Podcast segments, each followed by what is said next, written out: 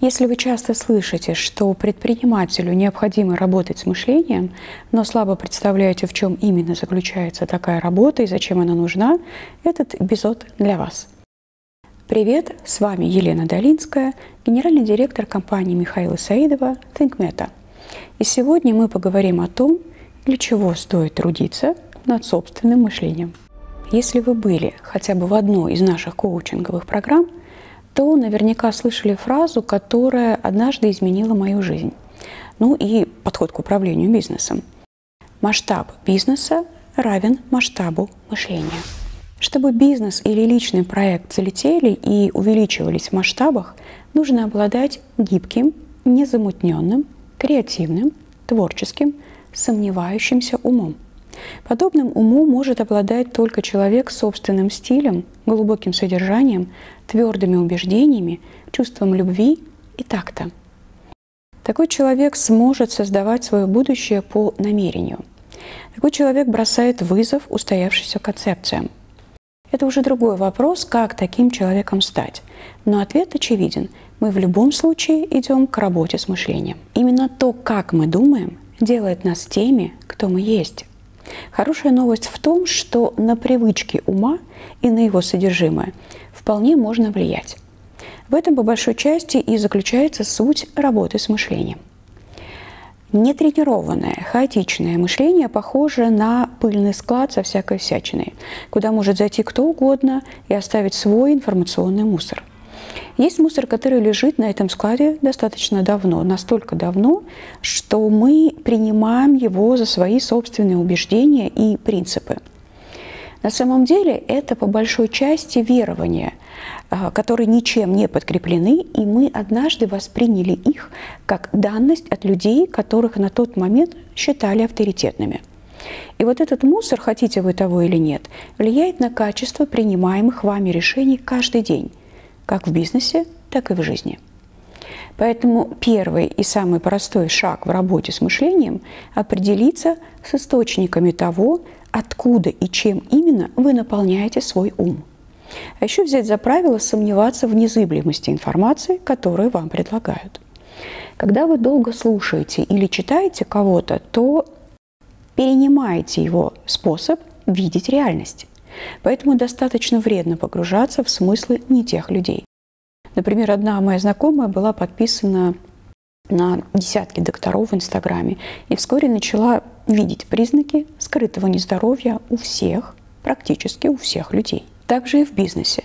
Если вы слушаете тех, кто регулярно предрекает кризисы и крах, вам повсюду будут мерещиться опасности – Понятно, что когда вы до краев наполнены негативной информацией, это вызывает подавленное состояние, из которого очень сложно двигаться к своим целям. Второй шаг в работе с мышлением, который вытекает из первого, важно научиться дисциплине ума и привыкнуть опираться на факты, а не на мнение. Будущего не знает никто. Но люди по своей природе склонны ожидать худшего и реагировать на мнение большинства – в критических ситуациях это ведет к реакции «все побежали, я побежал». И это очень наглядно видно, например, на фондовом рынке. Однако, если у вас есть навык смотреть только на факты, вы сможете действовать точнее, не поддаваясь общей панике. Третий важный шаг в работе с мышлением – это избавление от шаблонных убеждений и реакций. С одной стороны, у каждого человека есть привычные стратегии, которые не всегда осознаются. У некоторых, к примеру, а, есть склонность откладывать трудные решения или все время искать совета, или поспешно действовать по непроверенной информации, или все это вместе.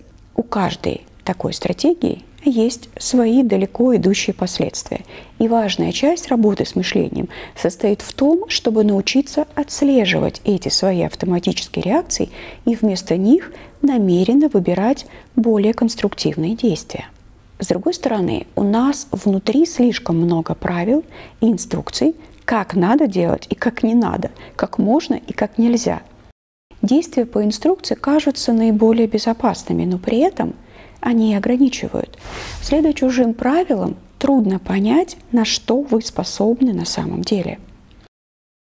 Безусловно, есть какие-то очевидные вещи, которые полезны и сберегают жизнь. Например, запрет совать пальцы в розетку или садиться нетрезвым за руль.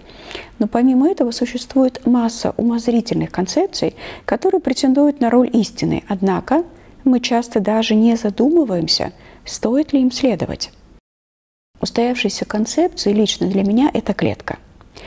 Почему, если кто-то когда-то что-то придумал, это для меня должно стать единственно верным решением или идеей, и я не могу искать свое уникальное, чтобы стать феноменом?